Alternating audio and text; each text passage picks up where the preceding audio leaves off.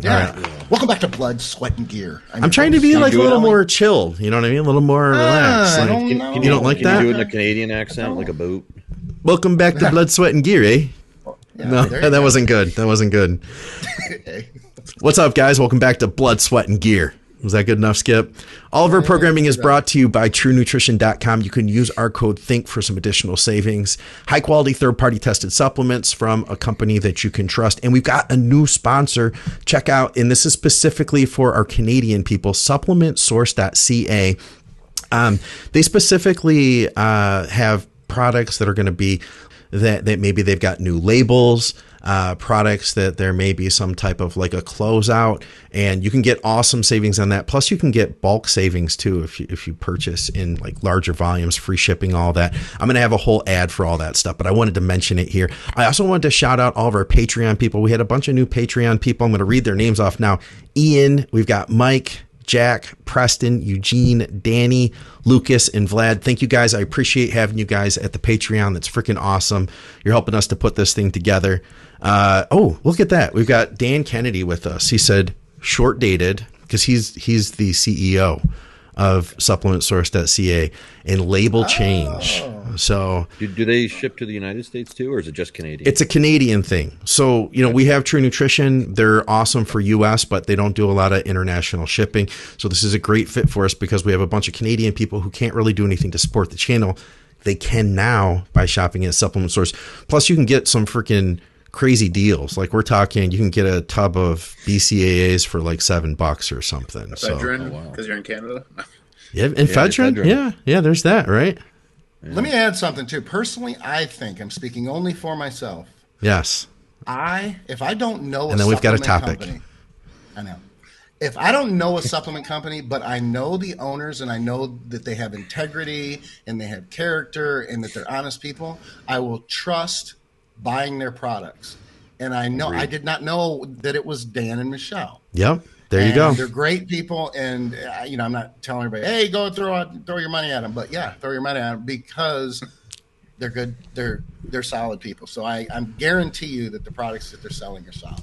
All right, let's get into this thing. We've got a bunch of listener questions today, but first, uh, Nate has a topic, and I thought this was a hell of a topic because it's something that's going around like wildfire right now in bodybuilding. Is uh, the the question is uh, the the current look, we'll say, of the Mister Olympia. Uh, I, I, you know, I, I'll say that I made a post talking about bodybuilding and how it's not dying, and I got some backlash for it. I had people saying like, "Oh, bodybuilding's terrible now," and that the guys look awful, and all of this. Uh, I was just talking about how excited I was because bodybuilding is freaking awesome, in my opinion. Uh, I, I'm seeing that, uh, as you said, Nate, there's old guys from previous generations of the sport that are saying they're looking at Big Ramy and they're saying that like this is just atrocious and that this is not what we want in the sport. I wanted to get your guys' opinions and uh, Nate, I don't believe you were there at the Olympia, correct? Right. But Skip and Andrew, you guys were both at the Olympia, and I haven't had a chance to talk to you since then. So, uh, spoiler alert: Big Ramy won. In case anybody hadn't seen that yet, and uh, he is probably one of the biggest Mr. Olympias we've ever. Ha- he is the biggest Mr. Olympia we've ever had, isn't he? I think Ronnie was two ninety Oh, seven one year on. stage. Ronnie, I forgot. How But can I I, do think forget you about just Ronnie? blew it. You just blew it for anybody who was waiting for it to come out on Netflix. So, so All right, right. they're like, thanks a lot, Scott, you asshole. I was avoiding social media. Anyway, so, what do you guys think about this? Anybody's welcome to jump in. Can I say something first?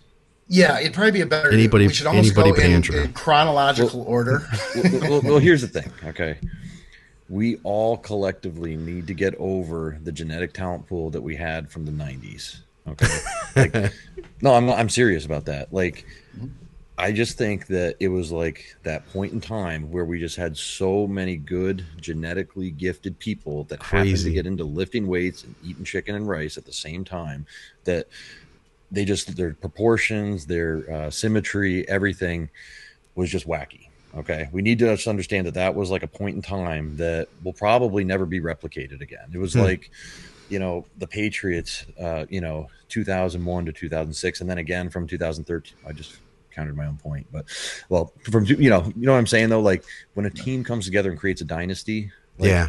that just doesn't happen all the time, you know.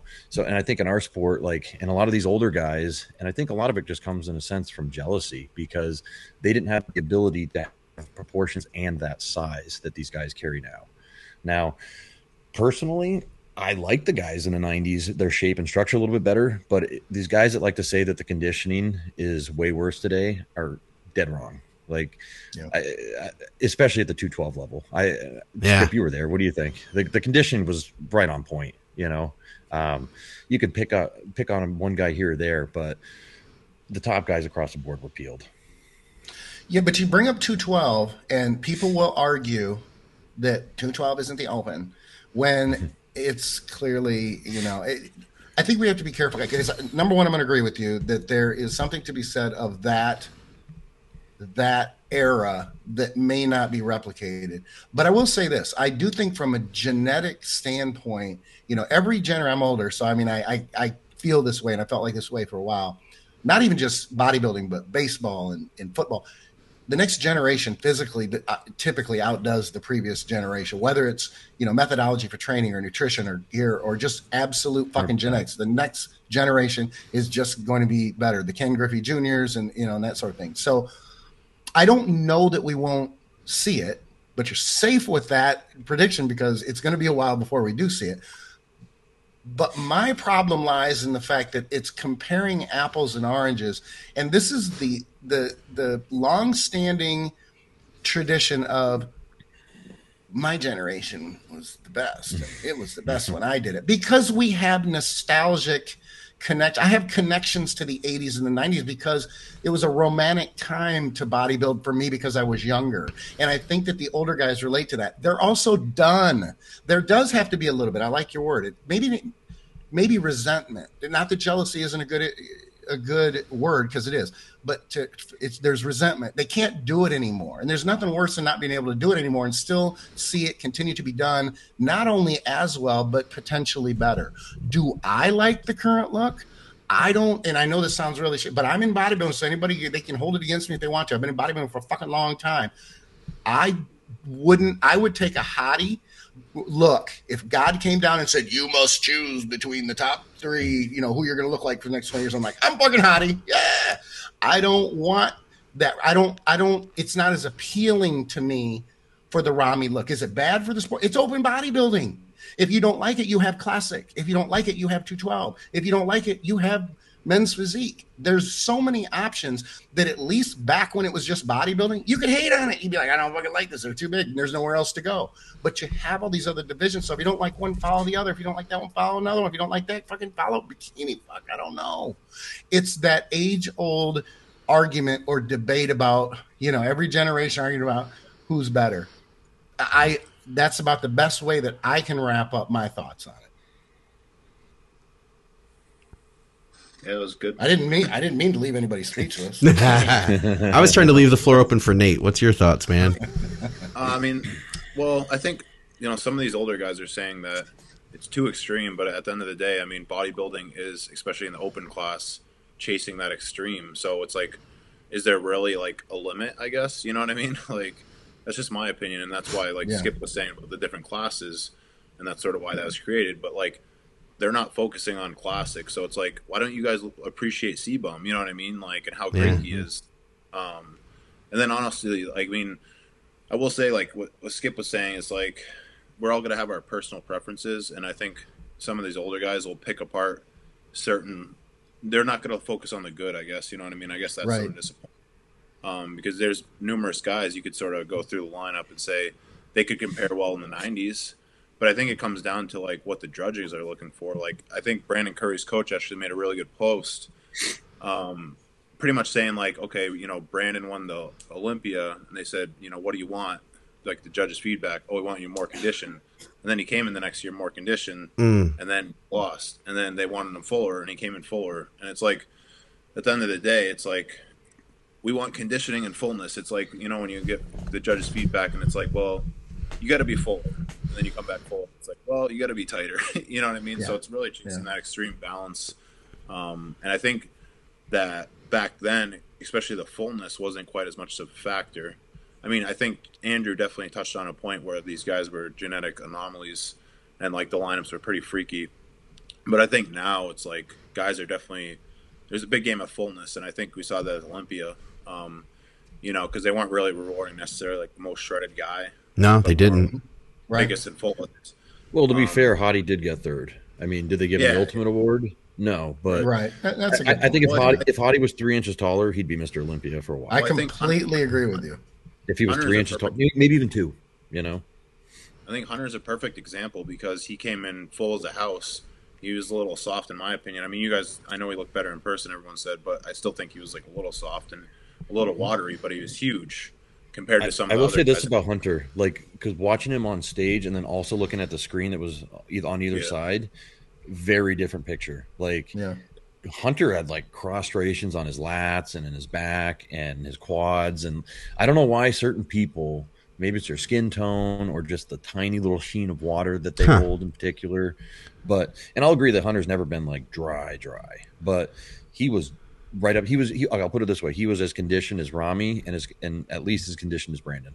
Okay. Yeah, I would agree, and not only that, but we, I think we both agreed, Andrew, that he was harder when he first came out, and he started to fade to the point where I laughed and said, "Somebody needs to get this motherfucker off the gotta get him stage off. because, yeah, because he looked good." So then it depends on when you saw the pictures that were True. taken. Were they taken late after they had posed three different rounds in three, you know, Yeah. over the course of almost what 20, 20 minutes, probably, or was it at the beginning? There's a lot. There's a lot of variables there. there. Well, then he also had a chance. He went and dried off, and then when he came back out for the final pose down, he looked nice and dry again. So Yep, Yeah. exactly. there was a lot of And- there was a lot of this. And so did Ramy. Ramy looked tighter when he came back out too. So Well- it's like, Exactly. goddamn. Yeah. On But on the other thing we should talk about. Yeah. The show is like you have your prejudging on Friday, right? Well, you do your your initial appearance, your, your initial um, routine, and then for two hours you're sitting backstage before you go out and actually get compared to the other guys. And then the next night you come out and you do your routine at some point, and then the confirmation rounds an hour later, and then you come back out. It, it, it seems like crazy the setup that you basically have to try to hold a peak for like not only a full 24 hours, but the peak peak for like four hours throughout the night. You know Yeah. what I'm Right. saying? Like Yeah. the show wasn't just like oh open body bills going now. They're doing their individuals, they're doing their comparisons, and then we're gonna we're gonna you know That does take away. That would take away. Four it hours is a long a lot freaking of- time. It's a lot of variables and things that can go wrong, especially if you're a guy that's blasting a lot of insulin to try to get that fullness and Yeah. pushing the carbs and you're controlling your water and all these other variables. And uh, okay, don't wouldn't you guys agree that your initial pump up that you do is probably the best pump up you're going to get for the day? Yeah. Like when you try to go again, like an hour later to pump up again, very rarely is it going to be as good as that first one. You know, Yeah. Yeah. Yeah, like- kind of like like having having sex sex right? the first time versus I was just that's what I was saying. Yeah, exactly. you sex know? the ninth time. But anyway, Yeah. coming back, I want to touch on a point that Nate made because I think it's pretty good. The extreme part, I think, is important. The '90s guys think that that this generation is so extreme, but if we went back to the '90s and we were in the '90s, everybody thought those motherfuckers were extreme. It's a relative situation where they were extreme for that period of time. So they took it further. Uh, uh, you know, look, I'll complain about the deaths and everything that's going on, and that I do believe it is pretty fucking extreme. But I'm okay with the extremes as long as people understand that they're likely, not always, but they're likely to be trading days, weeks, and months the longer they take gear or the longer they abuse gear. Then cool. That's my only concern is that people truly understand it instead of deny it the extreme I'm cool with. There are people who want to be there. People want to jump out of fucking planes. I don't want to do it. But if you want to jump out of a fucking plane, you go for it. I think that they almost kind of don't like that it's become more extreme. And the fan, the fan is funny because fans need to realize that the sport is not going to conform to them and what they want. The fan is along for the ride. The sport is the sport. Either come along for the ride or go find something else to follow. It's not going to conform to your your selfish narcissistic perspective of what you think the sport is going to be with your 17 followers and while you fucking troll everybody all day. Well, to add your point though, the Olympia was pretty much sold out, right? Yeah. Oh Like yeah. when you looked yeah. around, uh, my point is that people are people are going to see the freaks. They're going to see. It's it's the nature of all sport. You want to you don't go to the Olympics to see some guy run the hundred meter five seconds slower than than you know the previous winner. You want to see someone break records. You want to see the home run guy, uh, the home run derby guy. You know who was it this year? Didn't he? Um, you know what I'm saying. But you want you want to see records broken. You want to see physiques Right. pushed to the limits. And the point is, is that the fans are still showing up. So it's not a freakish sport to the point where the fans are dwindling. The sport is growing faster than ever. And I think the proof's in the pudding on Instagram. The proof's in the pudding at the big mm-hmm. shows. That's all you got to look at. And the fans at the Olympia, I was this is the first one I've ever been to. I was only at the Arnold with Scott three three years ago. Those are the those are the only time I've been to the Arnold, only time I've been to the Olympia. You know what I noticed when I walked in there? I'm standing in line waiting to get in with all these people. They're not big. They're Yeah. not bodybuilders. They're Yeah. fucking everyday people who you can tell they work out a little bit, but they're not meatheads. There's not like Nate Spears walking people walking around. There's Quit- quit not picking on me, Skip. Picking on Yeah. me. I know. I- Andrew was there, and clearly he stood out. But the point is, is a large majority of people really aren't. They I expected more meatheads and and Yeah. you know medium shirts with you know shoulders and Well, wait a minute. Wait, wait, wait. wide Skip, lats Skip. and everything There was else. still plenty of that. Yeah, yeah. Like the dudes I'll that tell were you what, wearing it- the there may have tank been, tops but I at nine honestly, at I'm night. look- okay, Hold on, all they, right, they I think they put a spray tan on, and you Yeah. know, I- Rachel told me that she, she had to sit somewhere different. She heard some one of these guys talking about their their uh, their cycle that they were on just to come to the venue. Like, oh, I've been running 400 tren, uh, to, you know, for the for the expo. It's like, Oh Peaking for the God. Ah. I think at the end of the day, you know what? Where did bodybuilding, where did all of this come from? This was a freak show. You know what I mean? Like I don't, I don't, I don't think that we need to try to appease anybody. You know, I don't think that anybody who gets into competitive bodybuilding and wants to be as extreme as possible. That I don't think it's about trying to be pretty. I don't know. I don't know. I think that I for the people that truly love this thing, that it is about being extreme. It is about pushing it to that absolute limit, and that absolute limit is going to continue to evolve. You know, mm-hmm. I mean, I, I I can't remember. Somebody recently said something about like Arnold, and imagine putting Arnold on stage with these guys. Like, I mean, his conditioning. Okay, he was he was in shape for what they did back then, but his his musculature, his shape, his size, like it just he, he couldn't hang. So you know, we could go off on a whole tangent about you know his his comments at the Arnold Classic, but I honestly I don't I don't think it's his place, and I don't think that this is I don't think it's the place of of of any of the older generation to to have any kind of negative comments about what's happening. You know, they're they're part of history and I love and respect that and I love and respect where they're coming from, but they're not part of what's happening now. But Arnold's comments are a little bit more out of line because he has one of the biggest shows in the sport. It's disparaging. it's it's not cool to disparage the people, the competitors who are feeding your machine and Yeah. have Yeah. for Yeah. so long. If it's just somebody that doesn't have, you know, if Kevin Maroney, you know, starts complaining or Flex Wheeler or someone, that's different. They don't really have this. Could I mean, you're gonna you piss off enough people or piss off enough clients clients, competitors, and they're not. They really might get to the point where they're like, "Fuck this asshole! I'm not competing in this Or- show." Now that probably wouldn't or happen. but you get my sponsors, sponsors. Yeah, it, Piss off enough sponsors as well. At- like we saw at the Arnold. Redcon Mm-hmm. One said we don't agree with you know the some of the stuff that you're saying, so we're pulling our. And I think they were the biggest title sponsor too. So Sure. Yeah. Yeah, it's cancel culture. Absolutely. And sometimes it can be good, sometimes it's annoying, but it all plays out and you know, that's you say things that other people don't like.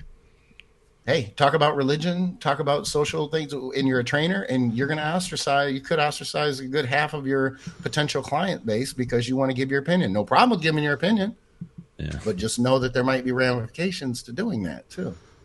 All right. Well, as much as I'd love to talk about this stuff all night, let's uh, let's dive into some questions, guys.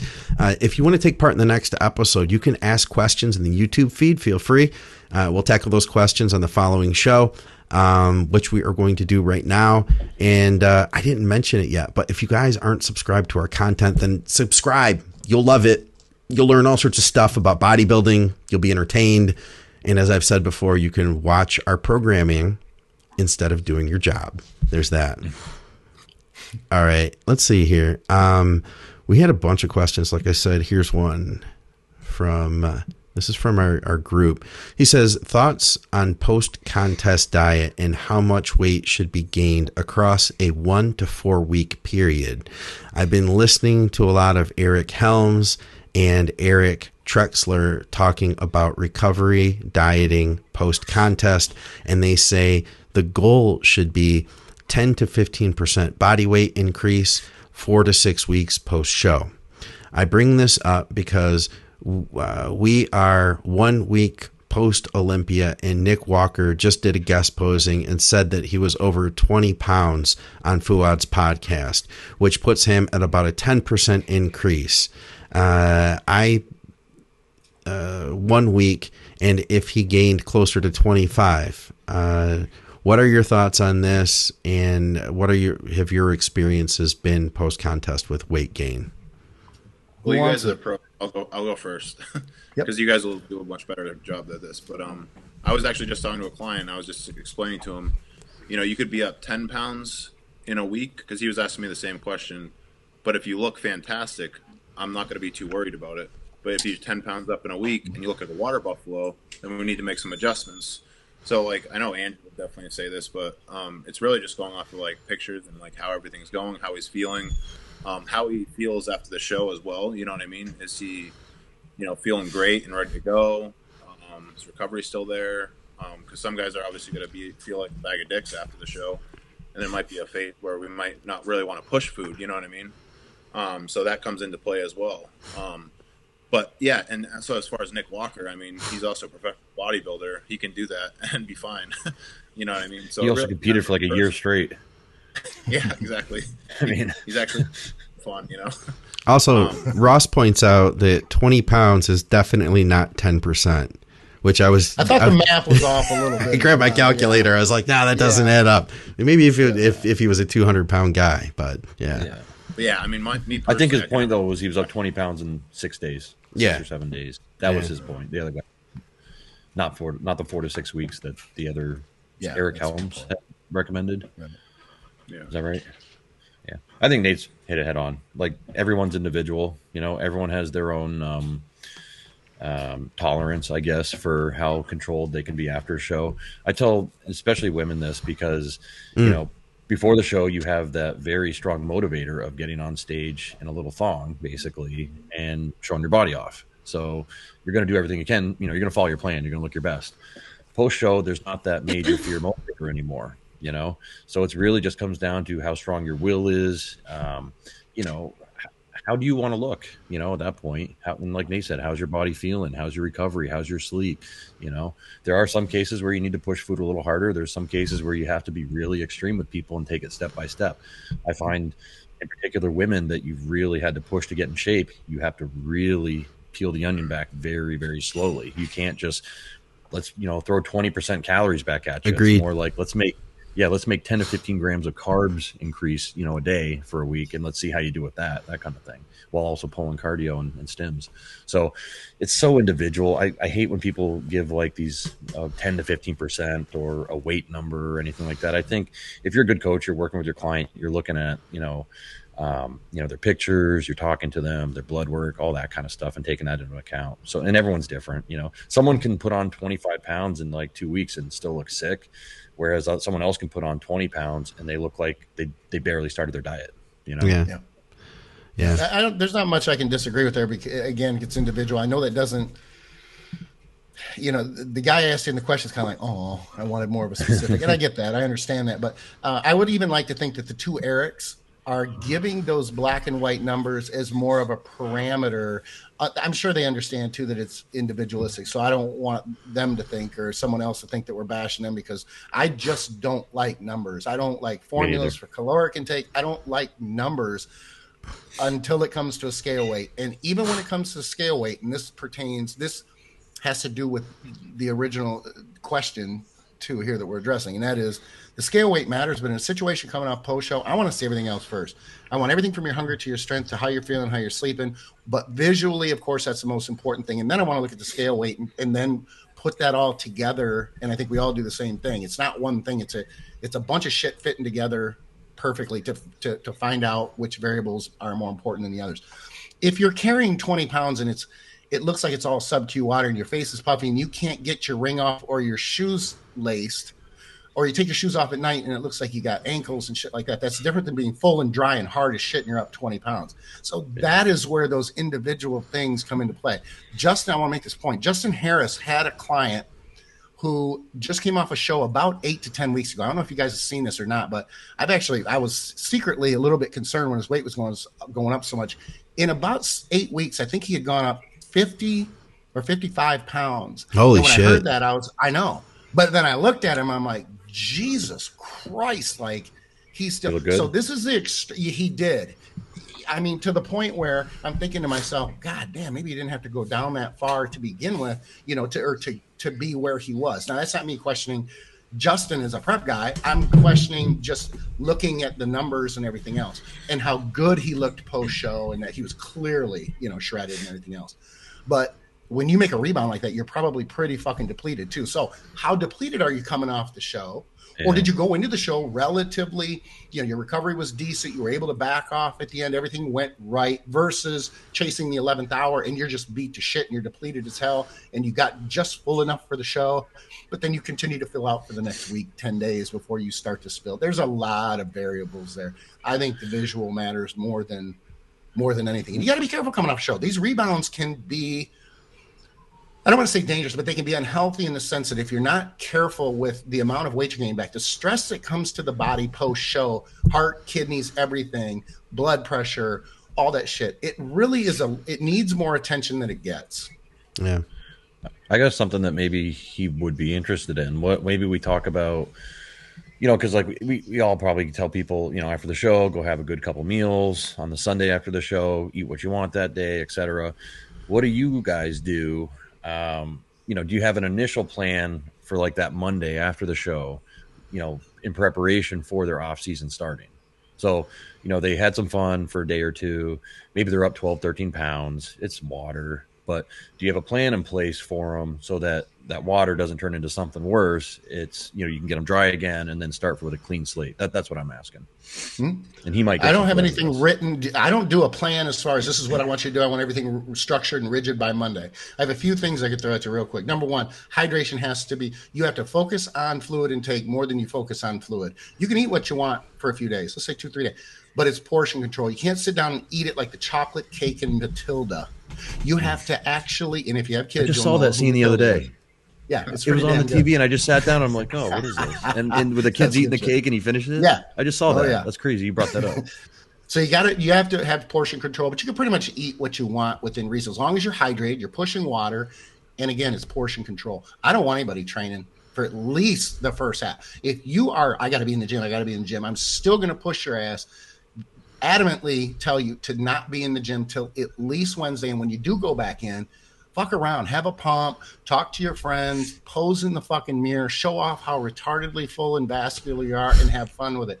Don't come back. I. It's such a vulnerable period, and I keep saying this because it's so important. People get shingles, myself. People get horrible bronchitis. Your immune system, most times, if you have pushed it to that edge or even gone slightly over, your immune system is in the toilet. And it's funny because the immune system's weird. You won't get all that shit while you're in the stressful period. You get it when the body reverts and the stress dies down. And then all of a sudden, you've got this shit, chaotic, unhealthy mess unfolding inside your body. But you, Scott, with your guys. Uh, you know what? I was just waiting to move on to the next question. Never mind that. I thought this guy would get something out of it, but I will say, like, when dieting someone down, it's like if someone's doing two hours of cardio and I have them on no carbs, and I know, like, coming out of that, they're probably gonna, like, if I have someone going into a prep, I know, like, their body, at well, at that point, like, I know someone's gonna be able to handle food, I can push them right out the gate. Like, for me, I can handle a good amount of food, like, coming right out of prep. So, we, like, last time we slammed food pretty, pretty fast, and I responded really well. You know what I mean? Whereas someone else, you know what I mean, you might have to, like, inch their way back, you know, Yeah. like Andrew was saying. So I think that's definitely, you know what I mean? It's person to person. I definitely get what he was saying about the numbers because sometimes people ask you a question and they really want a number. You know what I mean? So it's sort of give them something because they don't want anything else. Like they don't want this answer. Right. Yeah. Exactly. Exactly. And that's what I saw too. A couple people did chime in saying about those those numbers that were put out initially from Helms. Uh, Helms gathers clinical data uh, to help formulate algorithms and statistics for nutrition, and uh, basically he's saying that it's, it's just one tool. Here's the thing, though. There's not clinical data on bodybuilders using mass dosages of T3, Clen, mm. Tren, all sorts of things that modulate your metabolism. Like maybe they're doing it with general population people, but I'd love to see a study where they took high level bodybuilders and, and and did what he's talking about. So I don't. I just don't think the the math adds up that way. Yeah. I You know can what I mean? appreciate the effort that they're trying to put the science behind it. Don't get me wrong, but Yeah. there's so many variables that are not. It was like when we were talking about that study about growth and everything, you know, growing and optimal Yeah. growing. And I'm like, there's all these variables. How could you possibly? But I do appreciate their efforts of trying to Yeah. put science behind it. Don't get me wrong. But but you get what I'm saying. It's so hard to like Oh, yeah. crack bodybuild, like especially when like do bodybuilders report everything that they're doing or the doses Yeah. that they're taking? So right. you know, Right. I do like your idea, Skip, of telling people to just chill, and and I do like the idea of if that they have to go to the gym to tell them to just hang out and pose with their friends because that's half the time. Like when I have a guy that does say like, "Oh man, no, Sunday I want to go to the gym after the show." I'm not worried about them squatting a ton of weight. I know that they're going there so that they can like show their you know pictures you're to their the friends. strength machine. Yeah. and you're doing the curls, and so that you can go Yeah. and hit some most musculars. And yeah, like, I think that's how training should be for the whole week. Yeah, yeah, I like that a lot. Um, all right, so here's something else. Like I said, I'm I, I was just hanging in the background here, trying to look at new questions that we could pull up as I as I like a DJ, you know, getting ready to tune the new uh, song in as the old one's ending. No, you're the maestro. You're the maestro. So when uh, Darren asks, when Classic move to 212 or 212 to Open, is it all diet or do they up the gear as well? Well, well, first, I'm going to say that most people they're not like they're not putting the governor on. Like the majority of people, That's the true. majority of people are not like purposely putting governors on anything, whether it's food, gear, Yeah, training. So the body grows as fast as it grows. We all have different genetic limitations with that, with how our body responds to all the stimuli.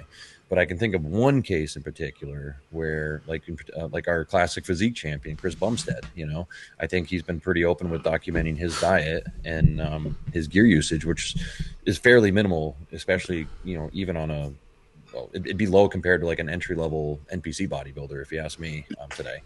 And then as far as calories, for him to make that weight cutoff, I believe I saw somewhere like 1600 calories or something like that, which is pretty low for a 240 pound guy, you know, Yeah. um, to be able to operate, do your training, do your cardio and, and whatever other things he has to do during the day. So for him to move to open, I think, yeah, he would pull the governor off and he would start eating more and he would start taking more. And I don't think his training would need to tra- uh, uh, change at all because I was watching one of his videos today and he was like four weeks out or three weeks out deadlifting six plates for like 10 reps. So mm-hmm. I don't think he's holding himself back when it comes to training at all. I just think, you know, he's one of those rare situations where he looks awesome as Mr. Classic Olympia, and I think that's where he he's going to want to stay. And we can also make the argument that it's a better decision for him because it's safer long term. You know, Yeah. while other guys might be chipping hours off their life, he might be chipping seconds or minutes off. You know, just to put Right. it. You know what I mean? So yeah, that's my take on it. biggest biggest change would be food. I mean, because honestly, besides obviously Chris, I think most guys are probably doing the same thing that I'm doing. They're just probably not eating as much food, and I feel like most of those guys probably are training hard too. You know what I mean? Just because, let's say at the national level, you know what I mean, from classic uh, to maybe middleweight or whatever, um, they just might not be pushing the food as much as me, and I think that's what really creates the the big growth. You know, um, in my opinion. But because I, honestly, I think most guys are pretty much on the same same length as far as what the gear use is. I don't think I'm on anything crazy uh, as a national super he- heavyweight. You know what I mean? And honestly, I see some of these guys train like he was saying. Chris trains like an animal. You know, um, but you know when you have to stay within a weight limit, you know I'm sure in their off season they're not like okay I gotta hit 280 right if they gotta hit if they gotta make 210 right? Because they're going to be Yeah. um, cautious of that. So you know, while they're in their off season, they're like, "Oh shit, I'm at 250. I better, you know, bring some food back or whatever." Yeah. True. I have to wonder a couple things. Uh, one with gear, I would bet that a lot of the classic guys avoid compounds that are known. Or I say known that are that they know to be whether it be true or not to be negative as far as holding more water and being more puffy and more bloated. I don't know the classic guys are going to be doing a lot of anadrol and heavy type. I think they tend to keep with the more mild. I'd al- I'd almost call them classic compounds. The other thing is the food. I think is important. And I'll tell you why.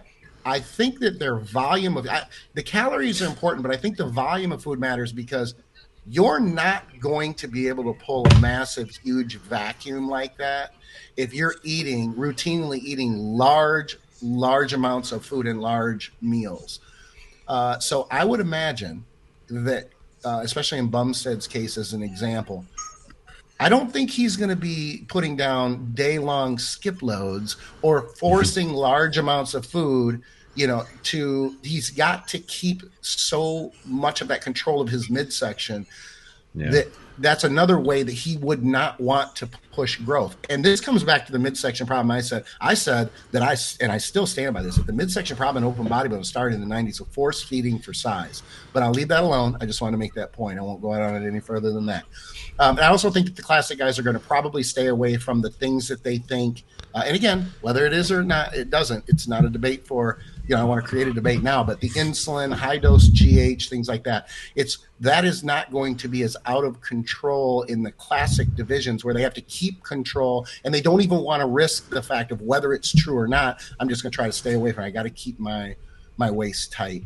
Uh, as far as training, I completely agree with you guys. I liked your governor reference because a lot of these classic guys are in classic because their structure is classic and they're getting as big as they can. I think the people who are putting governors on are the people who are borderline can go to the next class, but they're staying in whether it be classic or 212 because they can be more dominant there than to jump into the big pool and wonder how they're going to do. Because remember, business, uh, your exposure, your PR, your status in the industry and, and social media feeds your business, which feeds your revenue stream. So there are people who are going to make those decisions, not personally what division they're going to compete in, but because of business. Yeah. I think one more thing though, we're really only talking about like top pros here that are on the cusp, right? Mhm. I mean, if you're a NPC guy and you're in classic and you ke- and you have the ability to keep growing, you're going to keep growing, Sure. right? Yeah. Exactly. Right. I mean, so we're really only talking about a few people here that are really at that at that stage, you know. Yep. Yep. All right. Agreed. I got one for you, Skip, because I feel like I've heard you talk about this stuff before. I feel like this is like the kind of question we used to get every episode of Blood, Sweat, and Gear, episode one through episode 50. it just reminds me of an old school question. Uh, do you guys think that a pro qualifying level, uh, that on the pro qualifier level, using HGH pre contest is an absolute must, or is it overrated? For example, uh, if you had two thousand to five thousand dollar budget to spend on gear pre contest, would you rather spend it entirely on androgens? That'd be a lot of freaking gear, uh, anabolics, and AI, uh, or por- portion some of that budget towards pharma GH. And this is from one of our Patreon guys, so shout out to you, Ian. Well, it says, would you? Oh, shit. Give me that again. Because I just want Oh. to make sure semantics. I'm sorry. Oh, just, uh, just listen think to if me you're- Okay. I think okay, if you're a no, white there- oh, guy and you're at the national level, you should definitely have a little bit of money set aside for GH. Yeah, that's for sure. But but he said is, and this is what I wanted to make sure of his wording is an whether I think it's an absolute must or is it overrated. I don't think it's an absolute must. But do you think Um, it's overrated? If you're, well, no. To is GH pre-contest an absolute must? I don't think it's an absolute must. But again, if you're going, see, the thing with bodybuilding is you want to make sure that everything you're doing is hundred percent in as far as your plan and, and the way that you're putting things, so that you're good with when you get the results. You're good that you didn't leave a stone unturned. So if it were me, I would most definitely want to use GH for a prep. I would not want to leave it out. But if I didn't have the money and I could still do the prep, but I couldn't afford the GH, would I still do the prep? I might still do it. I don't know that it's an absolute necessity, but I would probably at the end, if I took second, would be like, oh, damn, if only I would have taken the mm-hmm. growth. Maybe I would have won. That's leaving a stone unturned. So it's to say is it an absolute for me i would want it in there and i would have the money to be able to have everything right. From there you're you know you're making exceptions. If you if you you know you're you're making concessions i guess is a is a better word. You're you're kind of cutting corners. Uh, and the question is does he think it is? Is he going to feel like he's leaving something out? Because if you do i know you're trying to be quiet it's my wife over there. She's pulling a Rachel right now. you just you just told Rachel, you turn it down. So I'm trying to be quiet, trying to be quiet with a grocery bag. Quit, quit talking shit about her, Skip. she can't hear you because I have headphones on. Oh shit. I I would say that I would agree with Skip. It's not an absolute must, but I would also say it's not overrated. So yeah, because his yeah. second question was, "Is it overrated?" And it's like, yeah, that's true. You know, that's true. like you know, shoot a even a, a moderate level of GH, and I think you're going to notice a very big difference in fullness, recovery, sleep. Um, daily. Is it a strength thing? No, but I just think it does have a cosmetic effect that is li- that you don't get when you're not using it, and I'll just leave it at that. Well, you got anything, I'll, Nate? I'll play devil advocate. I'll say, do I think I could place second or third at nationals without it still? Yes. Am I going to test that theory? No, very, very well put. Yeah. I like that. yeah, yeah. I, All right. well, I mean, it, it comes down to finances, right? I mean, first Yeah. off, my finances wouldn't dictate whether I'm doing a show one way or the other. You know what I mean? I mean, yeah, it would. But if if, if I'm already setting aside a twenty five hundred dollar gear budget, like that wouldn't like not having GH would not be the me like oh I can't do bodybuilding anymore. I can't compete anymore. Right? It'd be like Yeah. I guess I'll see the best I can do. But if he can find a way to squeak out a couple kits of GH, I would absolutely do that. That would be my advice. But you wouldn't spend that budget. You wouldn't focus your like if you only had twenty five hundred, you would be like, okay, I'll get all the GH I can. Then I'll Yeah. use a few bucks here for anabolics. You're gonna put your No. you're gonna focus on the anabolics first, and then you're gonna be like, I need to rob Yeah. a 7-Eleven, or I need to. I don't I know to be because in a I respond drug better to like the peptides. Me and me and Scott Stevenson have had some good talks about this. I'm a peptide guy, meaning GH and insulin, and not so. And I, and I don't respond very well to your typical, you know, um, you know, your testosterone and all that kind of stuff. I, I respond better to your DHTs and your and, and your peptide compounds. So. I I would find a way to get it in there. I would definitely find a way. Oh, like Skip said, rob a 7 Eleven. That's all you got to do. Yeah, I'll do that. I'm not above begging. All right. Uh, we got time for a couple more here. I'm going to start L carnitine from our sponsor, Amino Asylum. Use code THINK. Any ideas on dose and protocol? I'm going to tell you guys right now, by the way, I've gotten some good stuff from this. And since we've been talking about it, a few of the guys that I've been working with, I haven't, I haven't pushed the idea of L-carnitine in the past. I've heard so much good stuff. Scott Stevenson talked about it. Victoria talks about it. John Meadows had talked about it at a seminar down in the Arnold. Um, and I never could get behind it because I didn't like the idea of painful injections of three cc's every day. And the new stuff that I've seen from the sponsor has been nearly pain free at Mart far less, far less. And I, I would say that I'm officially sold now. And I'm excited too to hear your guys' thoughts and experiences on this one. For prep or off season? It doesn't say. Let's say let's say for dieting. If it's prep, I go with it. But I don't like that I, for the same. I quit using it for the same reasons that you said. I got tired of the. fucking- I'm like I'm injecting enough other shit that I am mm-hmm. tired of this, and I couldn't see an obvious. I couldn't look at the end and go, "Yeah, this made a dramatic impact." It was something that, yeah, we're in. I don't know if you remember this or not. We talked about this, but it's been a while ago. I still am not convinced because I was using both insulin and carnitine. I was not convinced that leaving, and I understand this like four, still five or six years ago. Okay. I was still in Colorado, but I was not convinced that the insulin wasn't doing it itself Yeah. and the carnitine not playing into it. So, or, or the carnitine not being the deciding factor because I had used carnit or uh, insulin pre workout in low dosage uh, before I ever knew that apparently aceto did, did you know something similar, and I really liked it. But I didn't want to say anything because I thought I'd be ripped to shreds, and that it was such a fucking horrible idea. Like, oh my god, what are you doing? You're doing, and it countered that idea of I had always, and if you go back to intense muscle years and years and years ago, I would repeat the mantra that you know anytime insulin is in, I'm trying to, it's I'm paraphrasing, but it's basically the same thing. When insulin levels are high, it's like you put a lock on body fat as, as far as accessing body fat. But it's not that simple, and I oversimplified it. So I was battling with that in my head, going, "This can't be.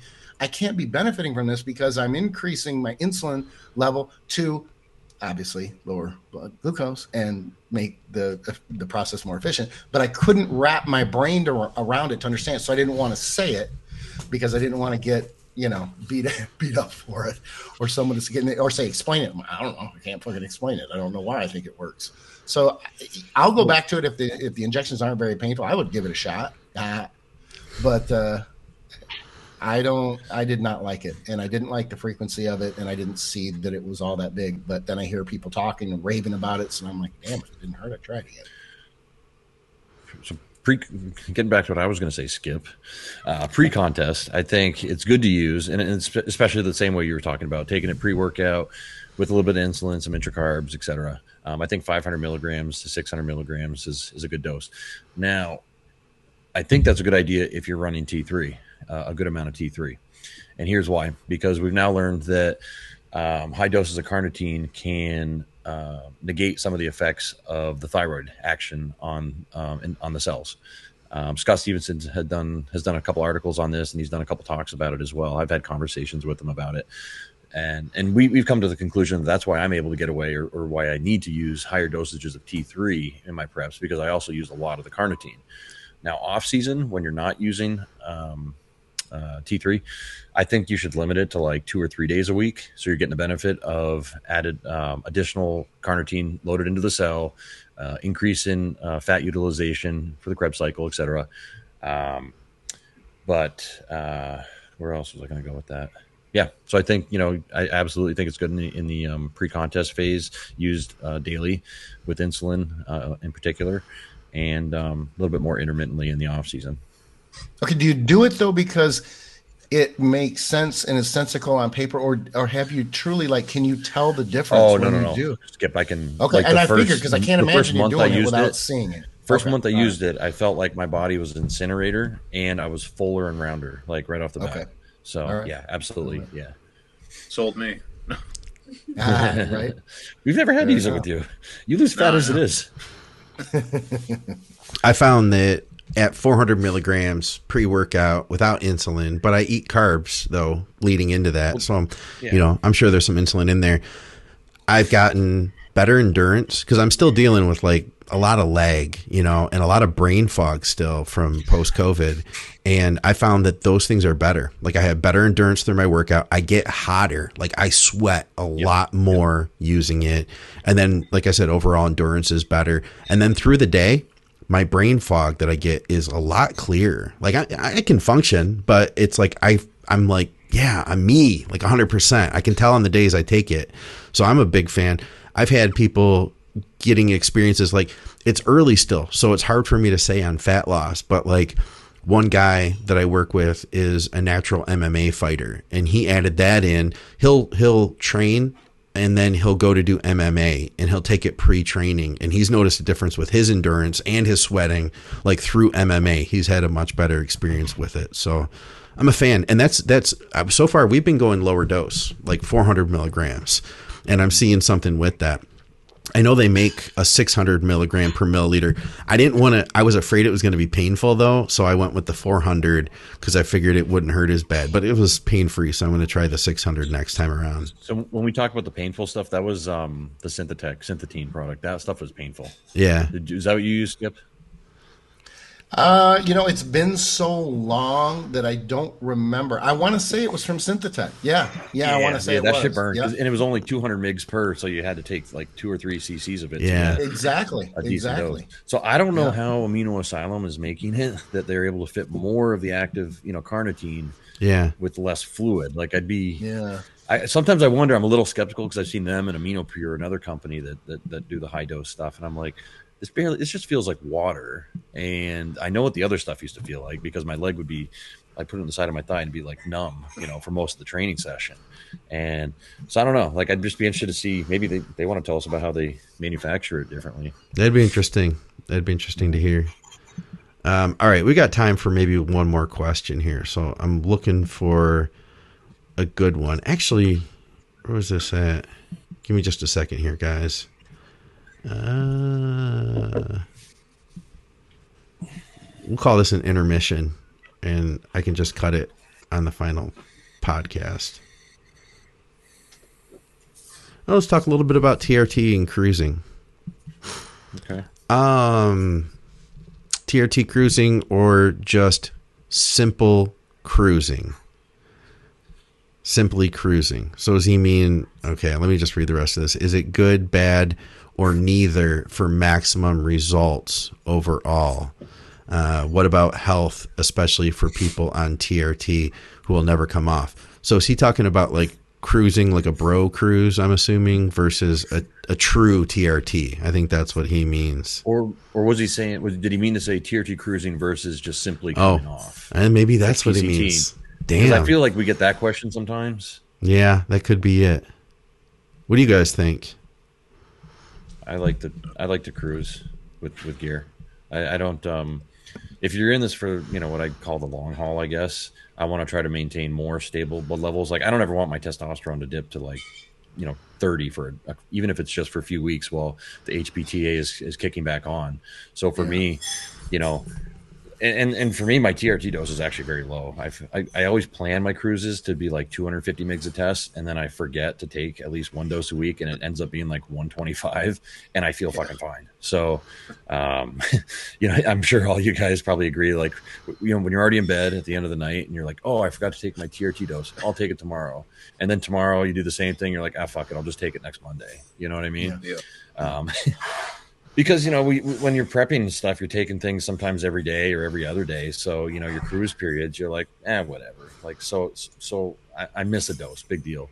But in terms of um so pct i don't really like doing unless someone's just adamant about look you know i only want to do one or two short cycles a year and i want a pct after that and be natural then i will do a pct with them I just do think there's no way to completely negate the effects of that dip in testosterone and androgens that you're going to get when you pull um, exogenous testosterone out. So I mean, as long as think I have anything that. to add there. I don't have anything to add to it. Quite frankly, I completely agree. I don't want my test levels bottoming out too, and I'm not a big fan of PCT. And I don't necessarily talk clients out of it, but I will tell them the pros and the cons, and I will, and I do remind them it isn't necessary unless you know that it's necessary. So if you're only going to, I tell this clients all the time, don't ever take a drug because you naturally assume you have to to counter another drug. You need to find out if you, like you you run decade or something, and you have to, oh, I got to take Caber with it. You do, you should figure out whether you need it or not because adding it without knowing it could be just you're taking one more fucking thing that you don't know that you need. And I think that I feel that it's the same way with PCT. I think it's very important. That's a very uh, uncommon belief or idea in bodybuilding. I think with PCT, because I think that when I came up, you know, that the whole idea on the message boards was that you just take it. You know, like Yeah. the, the the first question, you know, if you're like, "Hey guys, this is my cycle. What do you think?" and they'd be like, "Well, what's your PCT?" You know, that was always the first you're question. right. so I feel like a lot of us were programmed to just do it. And I still I still am of the belief that, you know, Clomid is gonna help, you know, quickly. You're gonna like this is you know, I I I I I grew this muscle with enhancements because I wanted to do it quickly with with you know bodybuilding drugs. So I also want to recover quickly. And why am I going to go all natural about it now uh, versus you know just just do that? But you know uh, we've had on Dr. Dean St. Mart from uh, Ireland, very intelligent guy, and he has he would agree with you, Skip. He said that you should give it a long period of time, basically not only let the ester clear, but then additional time. I can't remember how much time you said, and then check your blood levels, and then make your decision on what you're going to do off of that. That makes sense to me. You know, I mean, you, you can't argue that. But I still, though, like, because I really thought about it when he when he presented that, because you know he's he's a doctor, smart dude, and all this, and he spent a lot of time like talking about PCT from you know a, like a medical point of view. At the same time, I was like, I still questioned it, and I still came to that conclusion that for me personally, I did this, you know, not naturally, and I'm going to also try to recover as optimally as I can too. So we disagree on few things, but that's where one of them where we disagree. Would, would you, Scott? Would you rather um, avoid the PCT and the coming off and just doing like more of a blast and cruise, or even like a extent like most of your like for me, like most of my years cruising, and then contest prep time, it's time to add the goodies in. You know what I'm saying? Yeah, yeah, I I do. I think that like you know it's it's such a crappy situation for the younger guys that want to recover and maybe they want to remain fertile and they don't want to take that step, you know. But I could definitely say that the results aren't the same for them. The guys who do completely come off, you know. I also want to point out the thing about the fertility and using drugs for a long period of time. We always used to think like, oh, if you take steroids, you're basically committing yourself to never being fertile and never being able to have kids. We have just seen that over and over again not be the case. We've seen guys loaded up to the nines on, Boom! Thank you for saying that. on, yeah, on contest prep shit. Like you know, they're bl- like pros Mm-hmm. that somehow they're like two weeks after or three weeks after their show, they're like, got some great news here. Me and the wife are having a baby, and you're like doing the math. You're like, motherfucker, you were running probably like 2,000 megs of gear during that time. So, I, I, you know, that's the big thing. I think the younger guys, I, I, I get asked a lot. And, you know, there's plenty of, act- of uh, videos on YouTube of, of people going in and talking to a PCT doctor and going through the steps. And, you know, I, I've actually had a client right now who um, recently just was able to get his wife pregnant after, you know, staying on some low TRT and um, adding just a few uh, compounds in for a short while, and it was no problem whatsoever. And he'd been gearing for years. So I've I- seen I, it. I, think. I've yeah, seen I it. think it's a it's a, it's a myth that we we just think oh you're shutting down your HPTA forever and you're going to lose all your sperm your sperm motility. Now, not to say it's not going to be maybe more of a challenge and you're going to have to do a little bit of testing and working with you know some some experts on it, but it doesn't like preclude you from being able to do the things that you might want to do after bodybuilding. yeah, think more importantly, too, the few, let's say it decreases sperm count. The ones that are left, they have like S's on their chest. They're strong. they can they can swim like motherfuckers, man. Because I was on for three, and, and I know I'm going to get blasted for this, but three Yeah. and a half years when our last daughter was conceived. So I looked at my wife. I'm like, bitch, I don't know who you're sleeping with. Now. No way I'm fucking like there's no way that came from me. then she came out. She kind of looked like me. So I thought, oh, I think I'm good. It happens, and, and it's funny because that's what got me looking into it more because I thought, okay, you know, am I the only one? And I've heard other stories, and so I started looking into it more. And though it can impact, you know, sperm motil, mo- Oh, yeah. motility, motility is that the word, word I'm looking for? Motility, yeah, motility. Okay, so There got to be a and- number, and then they also got to be able to swim the right way. right? They got to be strong and not like have three tails. Or They can't just go like in that. circles. right yeah exactly you know, lick the window anyway um so i looked into it more and i found that there were a lot of people i was having client after client after client they're like okay i got to get off you know my wife wants to have a baby and everything they're not off two weeks in the fucking she fucking wife is pregnant like dude you didn't just get her pregnant she's been fucking pregnant for a month month and a half and it kept happening and kept happening so this is after years and years and years i'm like there ain't no the only connection i still stand by this is when people are when guys are on gear they have more girls I don't know what the fuck it is. You said that before. girls. to that.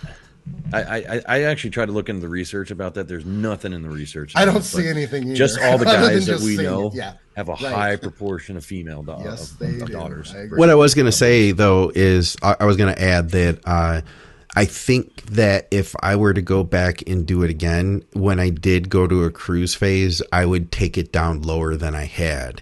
I think that I think a lot of guys are not coming off now, and I think that these cruise periods that that the doses are getting higher, and that we're seeing more than ever now. Like I think like IP6 is probably one of the most popular supplements because people are trying to figure out how to lower their hematocrit. And why is their hematocrit high? Because they're never reducing the dose. We have, you know, it's not like that they're getting older and now they just need to be careful with how they run shit. It's like 22 year old kids, 25 year old kids that are, you know, running 400, 500 milligrams as their cruise dose. Yeah, and I think right. that there is a value to like really bringing it back, really dialing it back. So I would do that differently because you know what? To me, TRT was like 350, 400 milligrams at one point, you know? Well, yeah, if you misunderstand the definition of TRT, yeah, you're to blame for not. yeah, or 450 or 400 Yeah. or whatever. You like how I did that? all have to I was like 350 Yeah. or 400. And it doesn't go up right away. It creeps. It starts at 200, then it goes, oh, I got cyp. I got 250 cyp. I'm just going to do a million. yeah. Like, what's the difference between 350? Now I got an enanthate, so I'm going to run it, you know, just shit like that. And it Yeah. creeps up. It doesn't just go to 400. It I'm glad you kinda caught that. its way up. Yeah. Yeah. All right. Actually, I had one more here. I know I said that was the last one. And uh, Skip, I know you were excited about this question when we talked about it uh, uh, on our group chat. So he says, um, let's see here. He says, first of all, I'm now a listener to pretty much all the podcasts on Think Big uh, Media, Bodybuilding Media channel, and really appreciate all of your content there. He says, uh, second, he says, I'm coaching myself now for years, and I am coming out of season right now. Did the Arnold Classic UK and uh, want to do the Arnold in Ohio in March. So there will be technically 12 weeks off season in between, and I never had that situation before. Um, usually I always took one year in between shows. So maybe I need an opinion or a second point of view about the next 12 weeks, um, what I am thinking about. Um, what would uh, would you mind if I ask? Let's just drop it there. We'll cut. We'll cut it at that. That's where I'll stop. Did he reading. say where he placed? Oh no, he didn't. I mean, to me, if he got first or second, then yeah, okay, go ahead and do it. But if you got like seventh or tenth or worse, then well, you obviously need to make. Well, is he asking before- to do it though, or is he asking how to transition between those twelve weeks, like how to handle diet and training? I thought he was asking about how to deal with that time because the shows aren't very close together. They're not so far apart that you would go total off season and come back to prep. So I think he's asking about how to hold condition, or do I let it go a little bit? Do I keep it? Yeah. Am I wrong? Okay, Well, I, well- that's- No, I read this as a, should he do it or should he take the time off? Yeah, he was just trying to figure out how to how to manage this twelve weeks because normally he takes a year off. So Skip, Yeah. what where would you go with this, man? 12 weeks sucks. That's where I would go right away. Um, because It's a no man's long, land. Yeah. Yeah, it's rough. It and psychologically, I'm just giving him a heads up. It it, it beats people up usually. You're going to get into about five six weeks halfway through, and you're going to be like, oh fuck me. I would want to keep him very very tight. I don't want it to slip very much. The problem is is you have to let it go a little bit. It, not let it go from a condition standpoint, but you have to get calories up as as much as you can without starting to really pull away from condition. You got to keep them full. I would cut back on a little bit on training at first, make sure recovery is good, take the cardio down a little bit, try to decrease activity to make sure recovery is really, really good to be able to maybe amp up for like the last eight weeks. But when I say from a condition standpoint, I don't think you should lose much. I think you should go full. You can take your weight up a little bit, but then you need to be really just jumping back in. If you let it go too much, you're gonna then you're gonna be pushing the you know racing the eleventh hour, and you don't want to do that. You, you- just, and you don't want to keep it super super fucking tight and drive them into the ground. Have metabolic issues, and you know and recovery issues and shit like that either. It's a difficult. I'm not telling him not to do it. All I'm saying is expect it to be very very difficult psychologically, and then the close second will be physically. I feel like he I worded that stand. wrong though, because I'm pretty sure it's more than 12 weeks from the Arnold UK to the Arnold Ohio. Yeah, but- that's what that Is it? yeah. Or maybe 12 weeks before he starts his next prep. yeah. I think that's what he sort of meant. But Oh, Oh, Arnold maybe he's got 12 weeks of off season prior to the start of the prep. I think he has more time. oh, okay. That might be. Well, Well, when- that's what he's saying. Yeah, because if it's the Arnold just happened, that's UK. September, October, Then it's in March. November. Yeah, so that's like six months. Yeah, I bet it's twelve weeks. So I see. before he would start his prep, that's a different. That's a. I still wouldn't let the condition go very much because you're going to go getting into your off season. You're not gonna be able to do much. Right around do it again. You're not going to be able to do would- much at all. I would still try to exploit some growth though, and like do like a push pull. So you know what I mean, like push really hard, but then pull back to keep conditioning in check, and mm-hmm. try to get some progress. You know what I mean? I think that's a good time. You could definitely get most out of your rebound. Just don't let them get too sloppy. You know, like stay within like twelve percent body fat or whatever. Um, it also depends on how well he diets. Does he get in shape easily? Does he, you know what I mean? Is he stubborn fat loss? So like for myself, like I feel like I could pull that off. You know what I mean? With like six months, you know, push really hard with food, keep conditioning in check. Um, you know, try to make some good progress. Because why am I going to go to the show and look the same? I mean, you know, Right. Yeah. That brings me back though to why I was asking, like, did he place first or second, or did he place like outside of the top five? Because if he placed outside of the top five, unless you were just out of shape and you missed your mark, and you really think you can dial it in this time, which it's going to be harder, by the way. Um, I just don't think it makes sense to do this show, the the Arnold Classic. That's just my take on it. But I guess we'd have to know a little bit more information. You know, like You make a good point it. though, because if he's not battling for the top spot, then why not just put it off another year to really move up in the rankings? And if he is right there at the top, then I guess I could understand that. Yeah. I mean, if he won his class but didn't get his pro card, and you know he was the middleweight or something like that, and he's you know he thinks he he can he can dial it in this time even more, or maybe move up to the light heavies and have a, a better shot at because don't they give away uh, three pro cards? I think at the Arnold for the amateur, or is it one? I can't remember. Yeah, I think you it's know, every- one. I thought it was one, but I could be wrong. Honestly, I wouldn't do that show personally. Like I think he should probably look at it. You know what, if he's though? A lighter weight class guy. If What he's if a lighter he's- weight class guy? That makes no sense to do this show. What if his goal isn't to necessarily turn pro? What if his goal is like so if he's in the UK, he wants to come and see the Arnold, be there, be a part of because I you know Mike Davies runs the Arnold Amateur and the last couple years it's been cool getting to go backstage and hang out that whole day and watch all these people literally there's like teams from the Middle East and teams from Yeah. uh, you know, Italy and all that. And then he has like he, just such a cool setup. Like the whole show is such an experience. Translators for all these different countries, and maybe he just wants to go and experience that, you know. And in that case, it's that a it's like a vacation prep. should be an experience show. Yeah, if you're good enough, man, and then you know that you can Well, that's what hang. I'm asking. Is is he good enough? if Is- if is you're he, good enough uh, to hang, is he on you that know. level?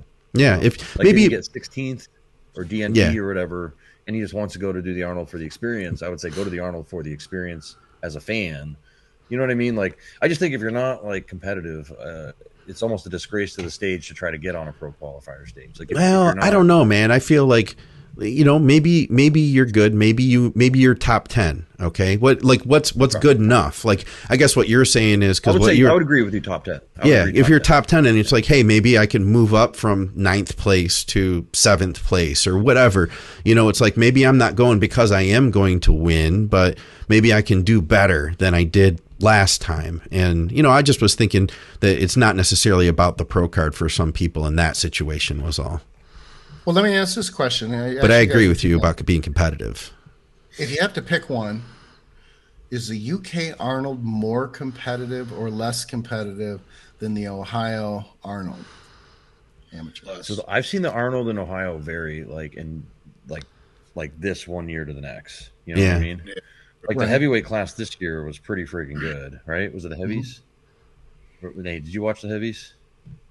Uh, I think you're talking about the Olympia amateur. They didn't have the Arnold amateur this year. Uh, I'm Yeah. yeah. I'm sorry. I'm thinking of the Olympia. The Olympia amateur heavies were pretty good yeah, this that was year. good. There were some good Like- people at that show. Yeah. There's some good talent across the board, actually. Whereas, Well, like, yeah. there's other years you're like, there's one guy that looks like he's like a really good bodybuilder. Then there's like four guys that looks like they're five weeks out, and you're like, what the hell? So Well, yeah, the Ar- I- Arnold amateur used to be crazy like three or four years ago when like that kid Nico or whatever. Uh, I don't Uh, know. Vu- Remember, like there's a lot of pros that turned pro there before like all the Yeah. regional pro qualifiers happened. yeah, Yeah. There- That's why I What asked because I think that the Arnold, the by and large, qualifier. years after like year after year, if you kind of average them out, I think that the Arnold here would probably be tougher. And, and I hope that nobody from the UK gets pissed at me because that's not what I'm saying. But but I would assume that the American Arnold would would be tougher than the UK. So if he did well there, is he coming here for the experience? Is he coming here to get a pro card, and if it's harder here than Mm. it was there, then why not take more time and potentially go back to the UK Arnold? Now, I'm just thinking out loud. I'm not telling him what to do. I'm not telling him he's not good enough. I'm not telling him he sucks. I'm not doing any of that. I'm just thinking out loud if maybe he maybe again i'm assuming but maybe he's in a rush to get a pro card. Maybe he's just like you know what? I want to run back. I'm not going to wait until next year. There's a lot of what ifs i don't know. It'd Yeah. be good to know what his motivation is for wanting to do the show and how close he is if he's a contender or if he is doing it for the experience or he just wants Well, to get you know take in I'll give you a real world example. I'll give you a real world example. Nate got uh, second place in the 2019 North Americans, so it was a no brainer to go and do the nationals that year, which was only Yeah. what 15 weeks, 14 weeks later, or something like that. You know, Mm-hmm. and again he replicated and, and finished one spot away from pro card again. Same thing happened, you know, last year when he got third place in North Americans. It's a no brainer. Go to North, go to nationals, and let's let's see if we can get the job done there. You know what I mean? Whereas if he was placing like sixth, seventh, my advice would have said, well, let's go back, let's come back to North Americans next year. Let's skip the nationals. Let's, let's give it a good year. You know what I mean? Yeah. So I guess it, Yeah. we just need more information as to what what his mindset is and what his goal is and and, and all that. You know, I, I- my thought is it's it's a long way to travel Yeah, for what for point. one pro card though. I, I think he Yeah. wants to probably enjoy the experience of the Arnold as well because now there's so many of these pro qualifiers in every country. So if he really was chasing a pro card, he probably would have just done like another show that's in like Portugal or something like Yeah, that's a pro good qualifier like good four point. weeks later or something instead of doing like you know waiting a six months to do the Arnold Classic Ohio. Yeah. He's in the well, then I still go back to him. Like, why not just go as a fan? Yeah, because like, right. like when's he going to improve? I guess when's when's Yeah. he going to improve? If he if he loves bodybuilding, like when is he going to improve? Is, is my point. You know what I mean? Hmm. Like I could get it if he was hunting for the pro card. He was like right there in his class, and he wants to take another shot at it. You know, five months later, I totally understand that. And he's got the discipline and mindset to stay in shape and, and all that. But I guess if he still has a lot of improvements to make, why not just go to the Arnold Classic as a fan, enjoy yourself, have a few free meals and stuff with friends and stuff, and um, right you know, and continue bodybuilding to to you know maybe come back to one of the shows more local to him next year to try to compete for pro card. Mhm. That's just my take. Yeah. All right, guys. Well, let's wrap this thing up here. Uh, we got a bunch of good stuff. We had some more. We weren't able to get to everything. Um, I would have loved to have heard more about your guys' experience at the Olympia. Uh, it sounds We met. like, yeah, you guys met in person. Get some of pictures. Usually it takes we- 14, 16 years before I meet people. So it's kind of nice Yeah. to meet Andrew and Rachel too.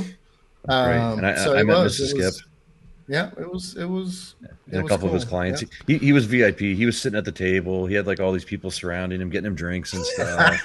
I had to wait in Security line. I had to, I had to detail, wait in line, and then you know I, I brought up the courage to ask him for a picture, and um, he, he did uh, he did give in.